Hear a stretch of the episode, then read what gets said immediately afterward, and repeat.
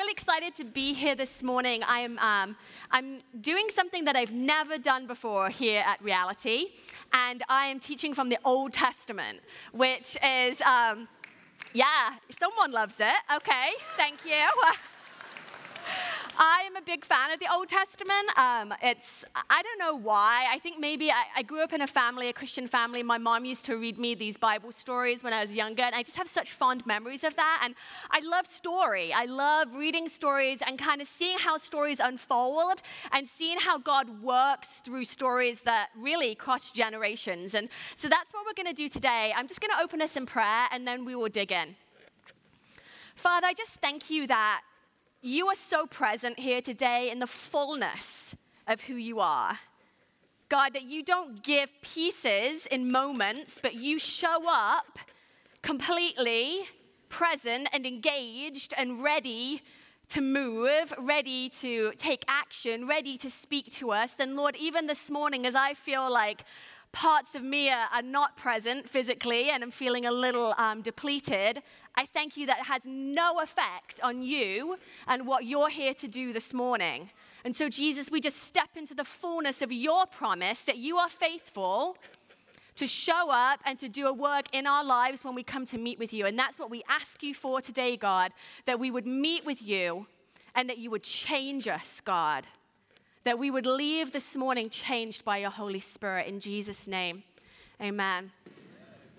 So we just started the new year, and um, if you're like me, you kind of like to go in the new year and kind of get a sense of like, what's God doing? What's God doing in my life? What's God doing in my family, in my community, in our city, in our nation? What are you up to? And as I was praying about this year, the word I felt God gave me was breakthrough and abundance this idea that God is moving things forward, that He is opening things up, that He is changing things, that things are shifting. There's something fresh and there's something new that God has for us this year. And all of us want a breakthrough word, right? If I got up here this morning said, guys, I have a word for you for the year and it's suffering. right? Nobody wants the suffering word. Like, we all want the breakthrough. Like, yeah, I can get on board with that. We're ready for some breakthrough, right? We are ready for some change. We're ready for something to shift. We all want to grab onto that.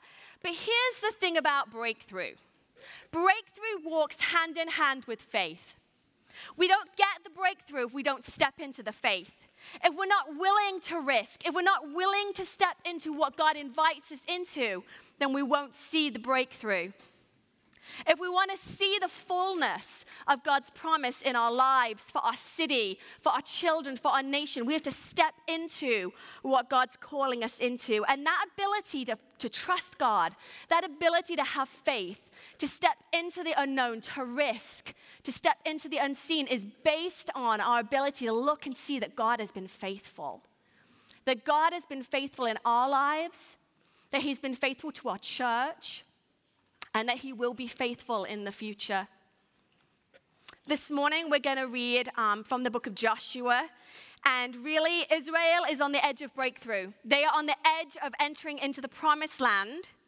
And yet, they are facing some of the same challenge that I think we are today, that we are in our own lives and as a community. That we can be on the edge of breakthrough and then what do we do? Do we just sit back and wait for God to just do everything? Or is there an invitation for us to step into that risk, into the unseen, into faith? And that's what we're going to talk about this morning. So if you have your Bibles, go ahead and turn to Joshua 3. And we're going to start at verse 5. and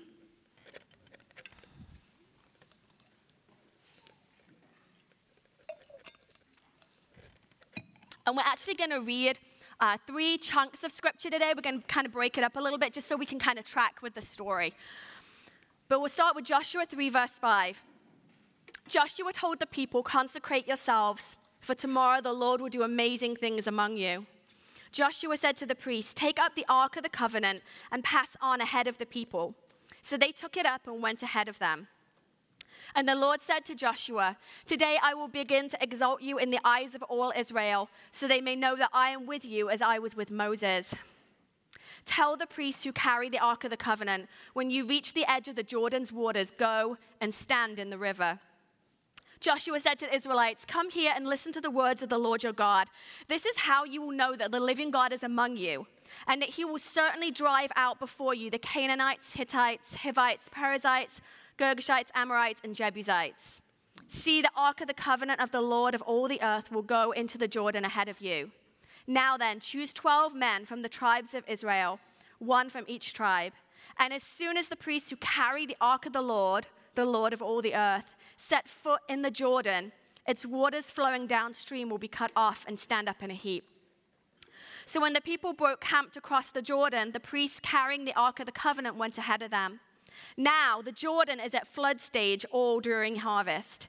Yet as soon as the priests who carried the ark reached the Jordan and their feet and their feet touched the water's edge, the water from upstream stopped flowing.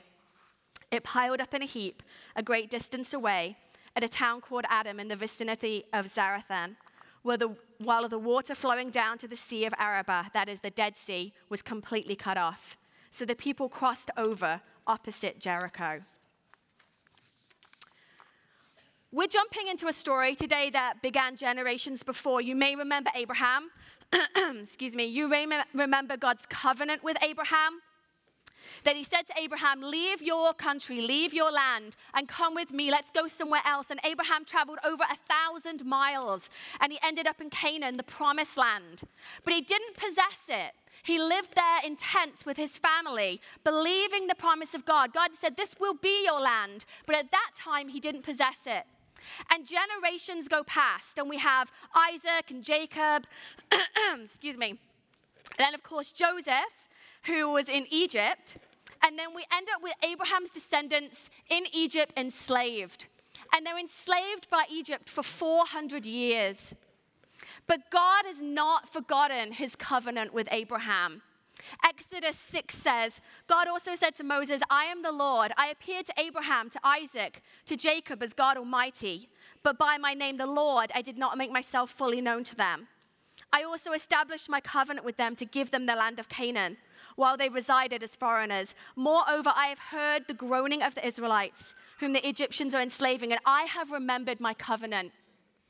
See, when we, when we look at the scripture that we're looking at today, we need to consider this word remember. When God says, I have remembered, I have heard my people, and I have remembered. When we think of remembering, we think of like, gosh, where did I put my car keys? I don't remember. Or I can't quite remember how long I've been married, or things like that. but in the Hebrew, the word remember, the word that is used here, has a lot more to it than that. There's, when we think of remembering, we think of just recalling, period. Like I'm thinking of something, I recall it, and that's it. But in the Hebrew, it's so much more than that. The root word of this word remember is zakar. And when you look at it biblically, we learn something important about remembering. The biblical term for remember implies both thought and action. So it's not just recalling, it's thought and action. So when God says, I have seen the cries of my people and I remember my covenant, what he's saying is, I haven't forgotten. I am recalling what I have promised and I am actively at work. You see, it's thought and it's action. It's recalling and it's doing something with the recollection. That is what God is saying here. And we see when he's saying in Exodus, he's recalling these names, he's saying, I, I appeared to Abraham, to Isaac, and Jacob. You see, God takes the responsibility upon himself to remind every generation. Isn't that incredible that we worship a God that doesn't just say, hey, here's a promise, hope you can remember it? bring it up again if, you know, years later if you can recall it. But no, God says, I make a promise and I hold myself to that promise. And I will remind you. And if you look at the stories of each of these men that he lists, he showed up in their lives and he says, I have a covenant with you. I gave it first to Abraham, and now it's with you, and it will be with your children, and it will be with the generations. He takes responsibility to remind them. This is our God, the God who remembers. Do we ever feel like God has forgotten the things that He's promised us? Maybe there's things that we've been waiting for. But God says, I have remembered my covenant. I have remembered my promise. When God says, I remember you, He says, I'm actively at work on your behalf.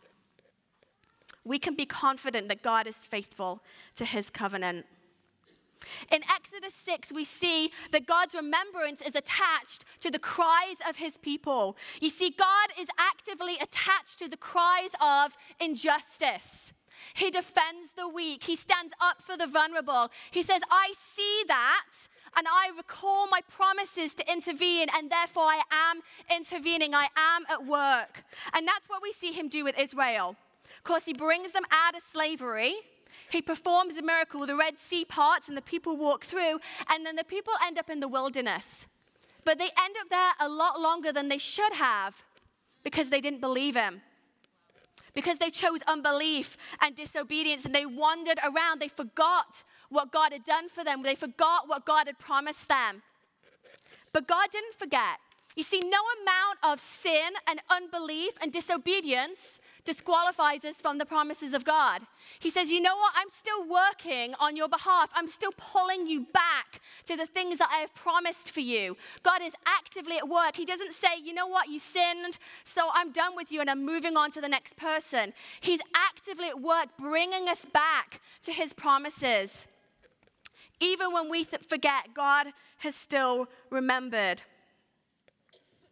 So here we are, they're facing the Jordan. Joshua is leading people. They are pers- leading the people. God, um, leading God's people. They are pursuing this covenant. They're pursuing the promised land, and they're faced with this river. The only thing lying between them and the promised land is the Jordan. The land of milk and honey. Everything God's promised is on the other side. And it says the Jordan is overflowing. It's about a mile wide, they estimate, and the water is rushing. You see, the land is part of God's promise to them, but there's also a command to grab hold of the promise. This is God's promise. Hey, this is, this is the land I have for you, and I've been promising it to you for generations, but you have to grab a hold of that promise and walk into it. And then he calls them to step into the river. He said, I want the priests to step into the river while it's still flowing while it's still rushing. Now, we know the end of the story, so we often just rush past this and say, oh, that's cool, yeah, the water stopped and they walked through. But let's just pause for a second. You see, faith sounds wonderful until we have something to lose. Faith sounds like a breeze as we're reading through scripture. Oh, yeah, of course they stepped into the river. Of course God showed up and came through. But then when we have something to lose, when we have something to risk, then suddenly faith seems terrifying. You see, they're being asked to step into the water while it's still rushing and believing that the water's going to stop. What is it that God is asking us to step into this year? How are we supposed to grab hold of the promise this year? Maybe we're supposed to give generously even though we don't have money in our bank account. Maybe we're supposed to be at peace and just uh, embrace God in a season where we're, we're facing a health crisis. Maybe we're facing the loss of a job or housing or something, and God's saying, You can trust me. And it's like, hang on, this faith thing is actually kind of terrifying. See, some of us have avoided that kind of faith our whole lives. We've chosen what's comfortable and what's safe. But comfort and safe won't get you to the promised land. It won't get you the breakthrough. It won't part and separate and hold back the waters of the Jordan. Only faith does that. That's why God is calling us to be a people of faith. You see, sometimes we have to act as if something is real before we see it in reality. We have to, that's what faith does. It's being sure and certain. We behave in such a way, we act in, some, in such a way as if it's happening right now, as if it's real right now, though we don't see it in reality. The priest had to step into the water and say, We believe that that water is going to hold back, even though it's currently not holding back. You see, that is faith. That's what it looks like to say, I don't see it yet, I don't feel it yet, I can't hold it yet, but I'm going to live in such a way as if it is right now in this moment. Where is your river this morning? Where is God asking you to risk, to be vulnerable, to put yourself out there? Is it relationships, finances, work, housing, health, the pursuit of your dreams? Where is your river?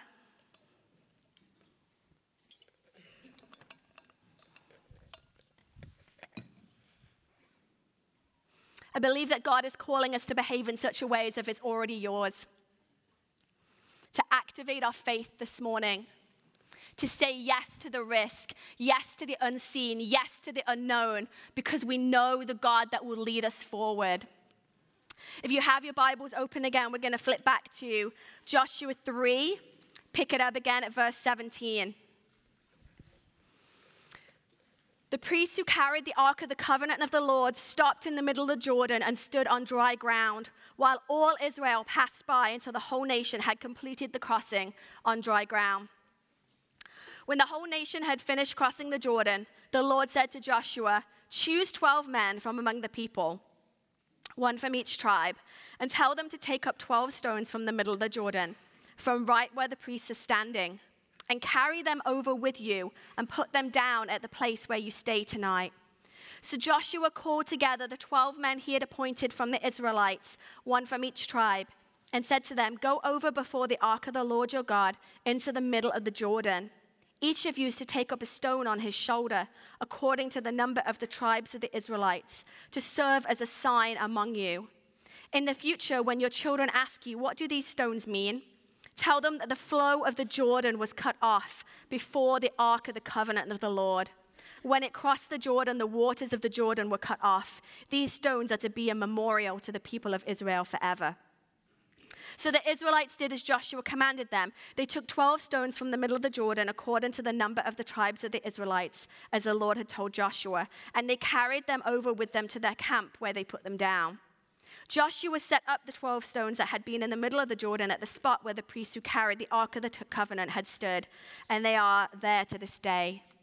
Now, the priests who carried the ark remained standing in the middle of the Jordan until everything the Lord had commanded Joshua was done by the people, just as Moses had directed Joshua. The people hurried over, and as soon as all of them had crossed, the ark of the, the Lord and the priests came to the other side while the people watched.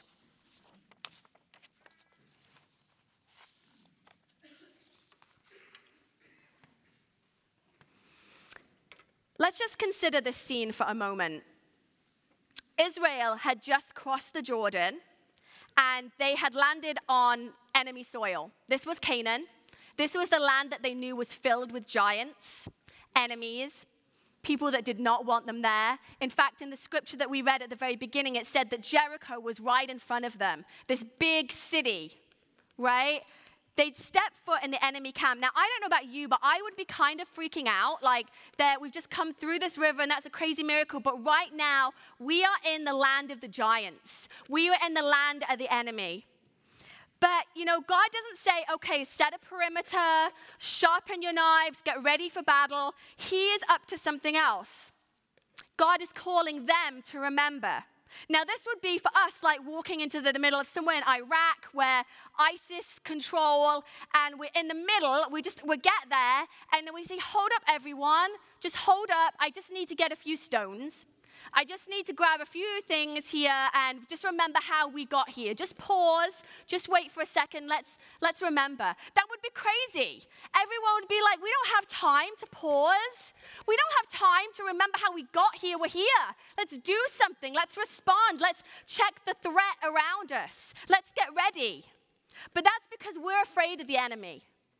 That's because we live our lives feeling like the enemy is threatening us and pressing in. But God is not afraid to pause in the presence of the enemy. God is not afraid to pause and say, hang on, we have something more important to do right now. We need to remember God is not afraid of the enemy. God is calling us to not be afraid of the enemy. Psalm 23, verse 5 says, You prepare table before me in the presence of the enemies. You see, God sees the enemy and he says, Time to feast, time to have a banquet. Time to pull up a chair. Let's just chill out from it. Let's pause. You see, he's not feeling the enemy pressing in on him because he's God. And you know what? We belong to God. So he's inviting the Israelite people to say, let's pause right now, let's remember. You see, God knew something about Israel. He knew that the battle was not for the land, that was no big deal. The battle was for their hearts. The battle was for their hearts because they needed to know where their strength came from. You see, the Israelite people, they were a chosen people. But they were also a weak people at this point. They had been enslaved. They had been wandering around in the desert, fed from the sky. They hadn't even picked up a knife to kill an animal, you know? Like it wasn't like they were feeding themselves in that way. And yet they'd arrived in this land where suddenly there was giants and there was enemies everywhere. But God was saying, but now you're a chosen people. Now you're different. Now you're to behave differently. Your strength comes from me. And that makes you chosen. That makes you heirs instead of slaves anymore. That changes who you are. See, God was saying, I want you to remember that I will not abandon you. I will defend you. I will lead you. Taking this time to pause is important. You see, remembering is an act of slowing down, it's an act of worship. It reminds us to look at what God has done because his past faithfulness predicts his future faithfulness. That we can look back and say, look at what God has done. He brought us out of Egypt, over the Red Sea, through the desert, through the Jordan. We can look at that and say, look how God has been faithful. And now we can look at Jericho and say, you know what? God's going to be faithful again. I can point here and here and here and here at God's faithfulness. So He's going to be faithful again. We don't have to be afraid of the enemy that's literally looming in front of us. We can pause, we can slow down, we can remember. That's why Sabbath is a weapon. That's why slowing down is a weapon. That's why remembering is a weapon. It says, My faith does not rest on what I can accomplish, but rather on what God has done, who He is, and who that makes me. See, some of us are facing challenges today, and we don't know how to move forward. And what I would say is sometimes to move forward, we have to look back. We have to look back and we have to remember and say, what did, what did God do last time? How has God shown up for me? There was a season in my life a few years ago. My husband and I, uh, we had one child at the time. He was about one. And we were um, living in an apartment that was not rent controlled. And um, they sent us a letter to say, hey, we're going to be raising your rent. I think it was like four or five hundred dollars a month. I mean, like that so rarely happens in San Francisco. And it was just like, what are we going to do? Like, we, there's no way, we couldn't afford to pay that. And, and honestly, it was way overpriced for the size of the apartment that we were in. And we just didn't really know what to do. And on top of that, as we were praying, we really felt like God called us to move to one specific neighborhood. And it just seemed impossible. It wasn't the cheapest neighborhood. Um, we just we didn't know what we were going to do. And it kind of got down to that wire where it was like we were about a month out. We had to turn in our notice, but we had nowhere to go, and we had a baby. And it literally felt like, are we going to be homeless in a month? Where where are we going to go? What what's gonna what's gonna happen to us? And I remember in that season of my life feeling so desperate, and I would put my son in the stroller and we were living kind of close to downtown. And I would walk around. I remember walking around the financial district with him in a stroller, and I would say, Hey, Keelan, and he's one, so it's not like he's really responding. But I'd be like, Hey, Keelan, you know what? I remember this time when mommy and daddy, like, we couldn't afford a honeymoon, and then, like, out of nowhere, like, someone showed up and, like, gave us a honeymoon and then gave us plane tickets. And, you know, there was this other time when we couldn't do this, and I just began to tell him the stories of God's faithfulness. I just began to say it, and I don't know whether it was for him or for me, but we just walked and we'd walk every day around the financial district. And I'd be like, you know, there was this one time when God did this one thing, and you know, He hasn't changed. And I did that again and again and again. Now, the end of that story is, of course, God totally provided a ridiculous apartment in exactly the neighborhood He called us to. But the point is that sometimes we just got to retell the faithfulness of God. Sometimes you've got to say, Soul, remember what God did last time. Remember who He has proven Himself to be. He will not let you down. See, some of us are facing challenges. We're like, I don't know what to do. I feel so stressed out. I don't know how God's going to provide. I don't know what's going to come of this. Then this morning, I would challenge you replay the stories of God in your life. Look back, take some time to pull out a journal and begin to write and say, What has God done in my life? How has He shown up? How has He provided? Shove something in your purse, write it on your mirror, however you need to do it to remember, because those are your weapons. Those are your weapons. You see, when the enemy comes and says, God has forgotten, God won't come through this time, we say, uh uh-uh. uh. Let me tell you what he did last time. And let me tell you what he did before that. You see, that's the God I serve. Well, he won't do it again. Yes, he will. because that is who He is. He's the same yesterday, today, and forever. And we can stand on that. Those are our weapons. See, here in the story, God says to Israel, Take some of the stones out of the Jordan and set them up on this new land. You see, sometimes we have to take something from the miracle and pull it into our situation. Sometimes we have to look back at what God has done and we grab a hold of it and we say, Remember that? It's like a stone. And we pull it out, we pull it into our future and we, we plant it here. And we say, God, you're going to do it again. God, I can count on you showing up again. Drag God's faithfulness into your present circumstances. Grab a hold of all of those stories. Pull open your Bible and read those, but also your personal walk with God. Grab a hold of it like the stones and pull them into your present circumstances. You recall that Hebrew root word zakar, which was the root of remember, that whole idea of thought and action. It's the same root for memorial. So when God says set up a memorial, he's saying something very clear to Israel. I want you to remember how I remember. I remember in thought and in action. This is important. He's asking them to remember in the same way he does. I want you to remember in thought and action. I want you to set up the memorials. I want you to set up the stones in such a way that your children will look at them and say, Gosh, what's that about? Can you imagine parents in the room if we lived lives where our children looked at us and said, what happened there? And we said, you know what, kids, let me tell you about the faithfulness of God. That's the kind of parenting that we need, right? That our kids would look at our lives and they would see something that would point to the faithfulness of God. Set up a memorial, retell your children, tell the stories, but it's not enough just to think about it. It's not enough just to recall it. We have to act. You see, it's possible to walk through the Jordan. It's possible to see a miracle. It's possible to experience all of that, but have our hearts unchanged by the one who provided it. It's possible to experience a miracle, but have our hearts unchanged by the one who performed it. You can walk through the miraculous and you can tell the story, but it's not enough, there's more. Look at Israel. They'd seen God do crazy things, right? The sea parted, food fell from the sky, the Jordan River stopped, but God knew it wasn't enough because they had still wandered around in the wilderness.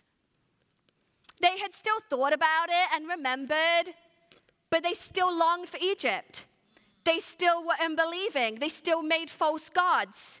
You see, we can't half remember. We have to recall and then we have to act.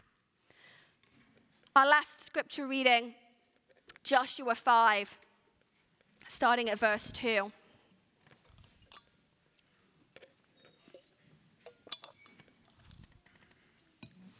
At that time, the Lord said to Joshua, Make flint knives and circumcise the Israelites again. So Joshua made flint knives and circumcised the Israelites at that place, which is hard to say. now, this is why he did so. All those who came out of Egypt, all the men of military age, died in the wilderness on the way after leaving Egypt. All the people that came out had been circumcised, but all the people born in the wilderness during the journey from Egypt had not. And then jump down and just read verse 9. Then the Lord said to Joshua, Today I have rolled away the reproach of Egypt from you. So the place has been called Gilgal to this day. Now I know that anytime you start reading about circumcision, that the men want to cross their legs, and I appreciate that. I do. I told my husband that I was preaching on this. And he was like, you know, it's not so much the word circumcision, it's the word flint knives. And I'm like, I hear you, sweetheart. so I get that, and let's just put that aside, okay? so circumcision was God's directive to Abraham to set his people apart. Now, I don't know why God chose his method, but what we know is that this act was connected to their identity. It set Israel apart. But the wilderness, in the wilderness, all the boys, they hadn't been circumcised. And so, what God's saying to Joshua is okay, now I want you to circumcise them. Now I want you to be all in. Now I don't want you just to set up a memorial and say, hey, look at the God that we serve. Isn't he great? But now I actually want you to say, you know what? We're all our chips in. We are committed. We are your people. We are remembering in thought and in action. You see, you can't just hear a message and say, that was really cool. Look, wow, look at what God did. And then walk away unchanged. That's half remembering. That's not biblical remembering. That's not who we're called to be as a people. We're called to hear something and think, wow, look at the faithfulness of God. And then we're supposed to apply it. Then we're supposed to let it change us. Then we're supposed to walk away and be transformed. And this is what God is saying. He knew if they were going to be his people in the promised land, if they were going to conquer Jericho and all the battles that lay ahead of them, they had to know who they were. They had to be a people that said, We are all in, we are fully committed, we trust you, we surrender. God named this place Gilgal, which comes from a, a similar Hebrew word meaning to roll. And it says in Joshua 5 9, On this day I have rolled away the reproach of Egypt from you. What is this reproach of Egypt? What is God doing here? Well, reproach is another word for shame or humiliation or disgrace. Why was the God of the universe so interested in removing their shame? Why was that so important to him? See, God was leading Israel into breakthrough into change, into something significant. And you know, it really wasn't the Jordan that was standing in the way, and it wasn't Jericho, and it wasn't the Amorite kings. The obstacle was their shame. Their shame was getting in the way of them believing that they were the people that God was calling them to be. Brene Brown says that shame corrodes the very part of us that believes we're capable of change. You see, God was saying, You're different now. You're not slaves anymore. And you're not wandering around in the wilderness, sinning, unbelieving. I'm calling you to be a people that follow me. And you have to believe in that capacity to change. You have to believe that you're different. But God knew that that shame was getting in the way. Shame was the real battle. You see, shame breaks us down internally, it silences us, silences us. It makes us feel inferior. It robs us of our courage. Shame makes us feel defeated, makes us feel small compared to those around us. Shame makes us want to run and hide. Not exactly the mindset of a royal chosen army ready to conquer the enemy. See, Israel had been enslaved by Egypt for over 400 years. They had the mindset of a slave, not of a chosen royal people. They had been born into slavery, they had been owned and oppressed and abused and exploited. And then they had chosen something different than God. They'd chosen their unbelief. They had chosen to sin against Him. They had chosen to question Him and His goodness and His faithfulness. They'd worshiped false gods.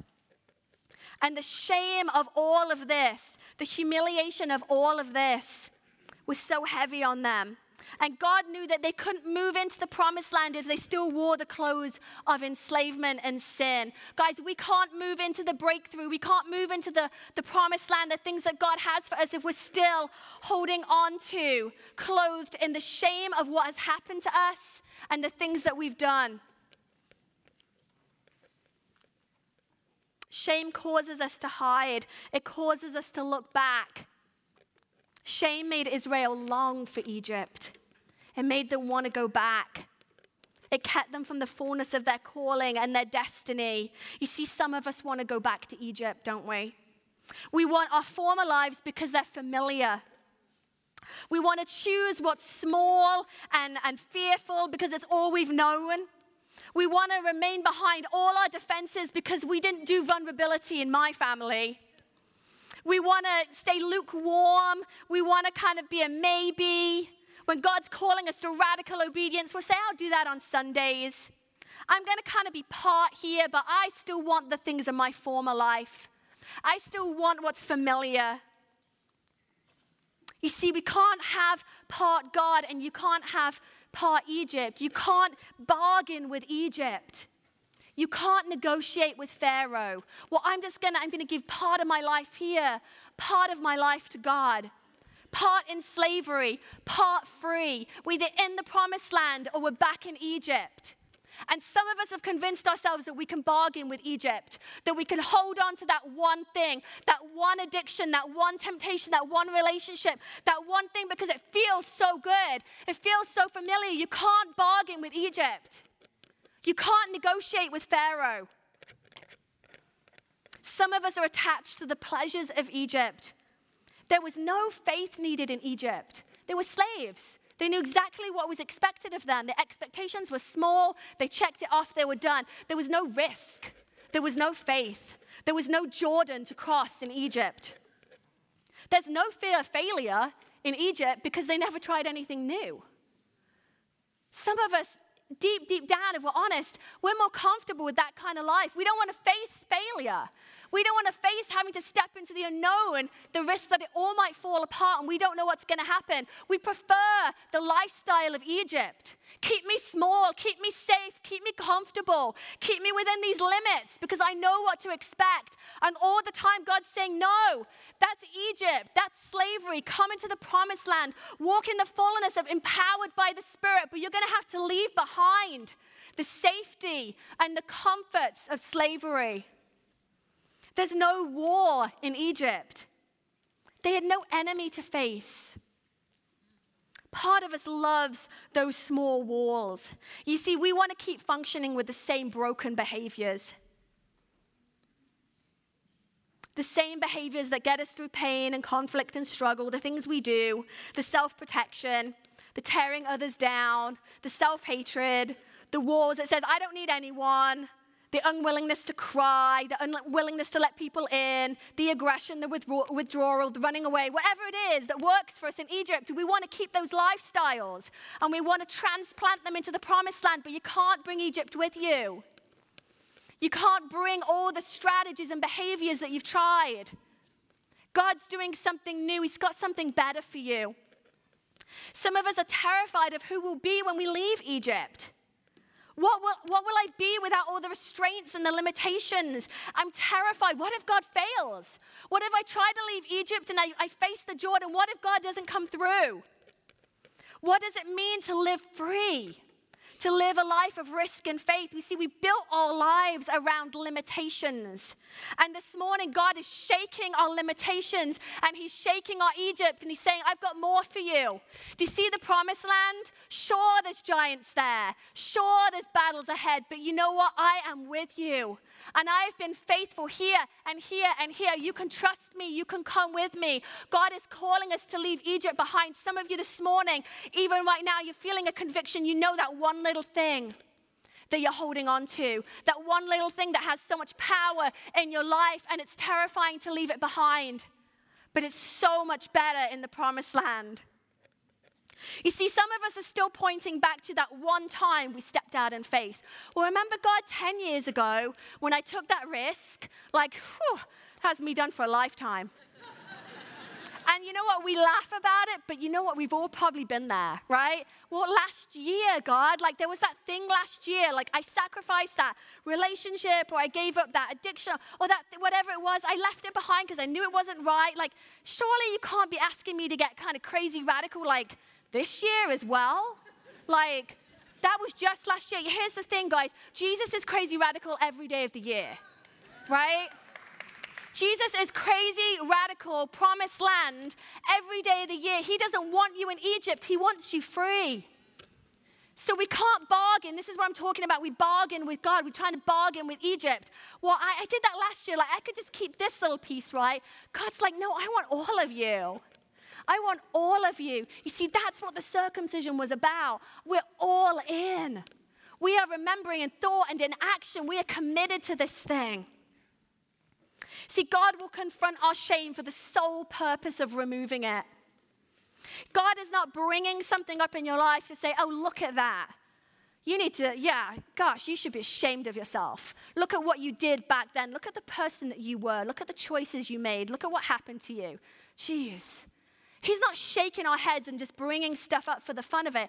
God only brings this stuff up. He only confronts our shame for the purpose of removing it so that we can be free and we can be healed.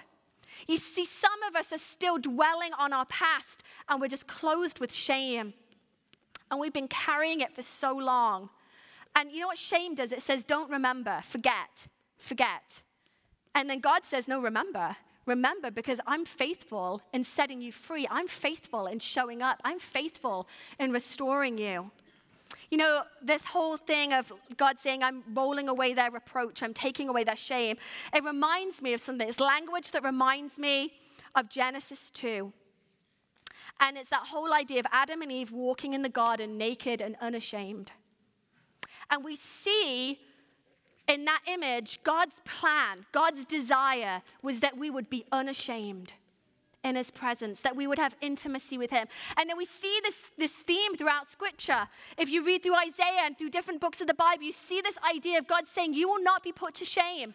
I will remove your shame. I'm going to bless you. And then we see a man that came in order to restore shalom, in order to restore us from the garden. And he took on our shame, and he took on all the scorn, and he took our place, and his name is Jesus. And he did that so that he could permanently roll away our shame. We are not slaves anymore, we are heirs to the promised land. And there is only one person that has made that possible. Luke 22, verse 14.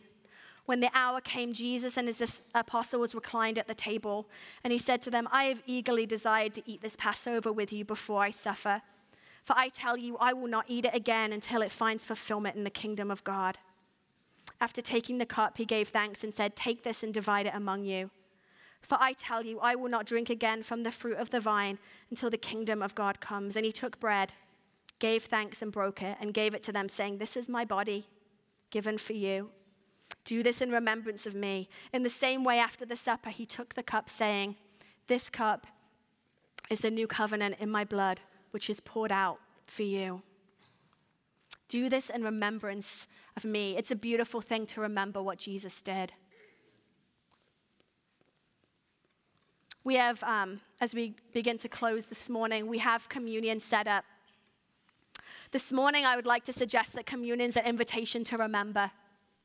It's an invitation to remember God's faithfulness in our lives. It's an invitation to remember Jesus' death and resurrection. It's an invitation to remember in thought and action. You see, it's too easy to come up here and dip in the juice and say, Thank you, Jesus, and walk away. It's too easy. That's not remembering.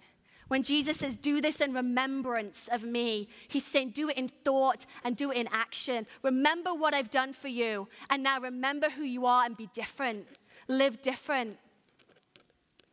This morning, communion is an invitation to allow God to roll away your shame, to recommit your lives to Jesus, to end your attachment to Egypt. Some of us this morning know that we need to come and take communion get on our knees and just say, Jesus, I want to end this thing. I want to end this attachment to Egypt. I want to end this attachment to the comfortable, small life that I've been living that's felt so comfortable. And there's been this part of me that for so long has wanted to get out and I didn't know how. And it starts this morning when we get on our knees and say, Jesus, I'm ending it. I'm ending this addiction to being small and fearful I want the promised land. I want the Jordan. I want to get in the river, even though the water's still flowing. And I'm going to trust you, God, to show up on my behalf. Maybe some of you today need to grab someone and have someone pray with you, to agree with you, to remember God's faithfulness. Maybe you're here this morning and you don't know Jesus. Maybe you're here this morning and you feel the shame of your life and the stuff that's happened to you and the choices you've made. And I just want to encourage you this morning that the God that we love, He's the Jesus that says, I want to take away your shame. I want to push it back and roll it away so that you could be free and whole and restored. Let's pray. Lord Jesus, I thank you that you're the God that, that wants to come and confront our shame for the sole purpose of removing it, Lord. Your desire is to heal us and restore us. And your desire is to see us free. And Lord, you are calling us out into the unknown. God, you are calling us out into what we cannot see and you're acting, you're asking us to act as if it's real before we even see it. Lord, you're asking us to step out in faith. Father, I pray for people here this morning who are feeling like there's, there's that, that attachment to Egypt, that attachment to the comfortable life, the attachment to just playing it safe, the pleasures of what Egypt can provide. Lord, this morning I pray that you would shift our hearts, that we would long for you more than we long for Egypt, that we would hunger after you more than we would hunger after the things of Egypt, God.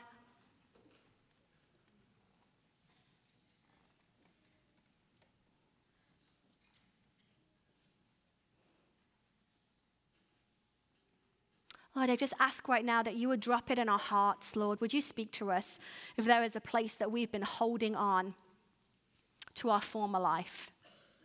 Whether that be sin or whether that be a belief system about ourselves and what's possible, whether that be what we believe about you. Would you just drop it in our hearts right now, Lord, in Jesus' name?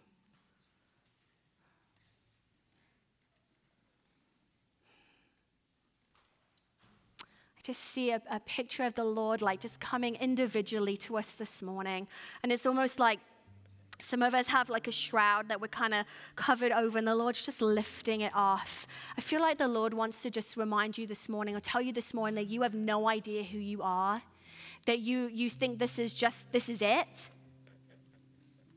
It's like you know, you can get to the Jordan and you could see the promised land on the other side. Look, I can see it. That's so cool. I can see it. And the Lord's like, I don't want you to just see it. I want you to actually enter into it. This morning, the Lord's asking us to enter into the fullness of who we are through what He did for us on the cross. Lord Jesus, we just in awe of you this morning, God. That you were, Jesus, that you're the one that would get up on a cross to take our shame and our sin and all the scorn and the humiliation that was meant for us, God. You stood in our place and you took it. God, no one else has done that. There's no other Savior that's done that. We love you, Jesus. Would you rock our hearts this morning to embrace you in a deeper way, Lord, in Jesus' name? Amen.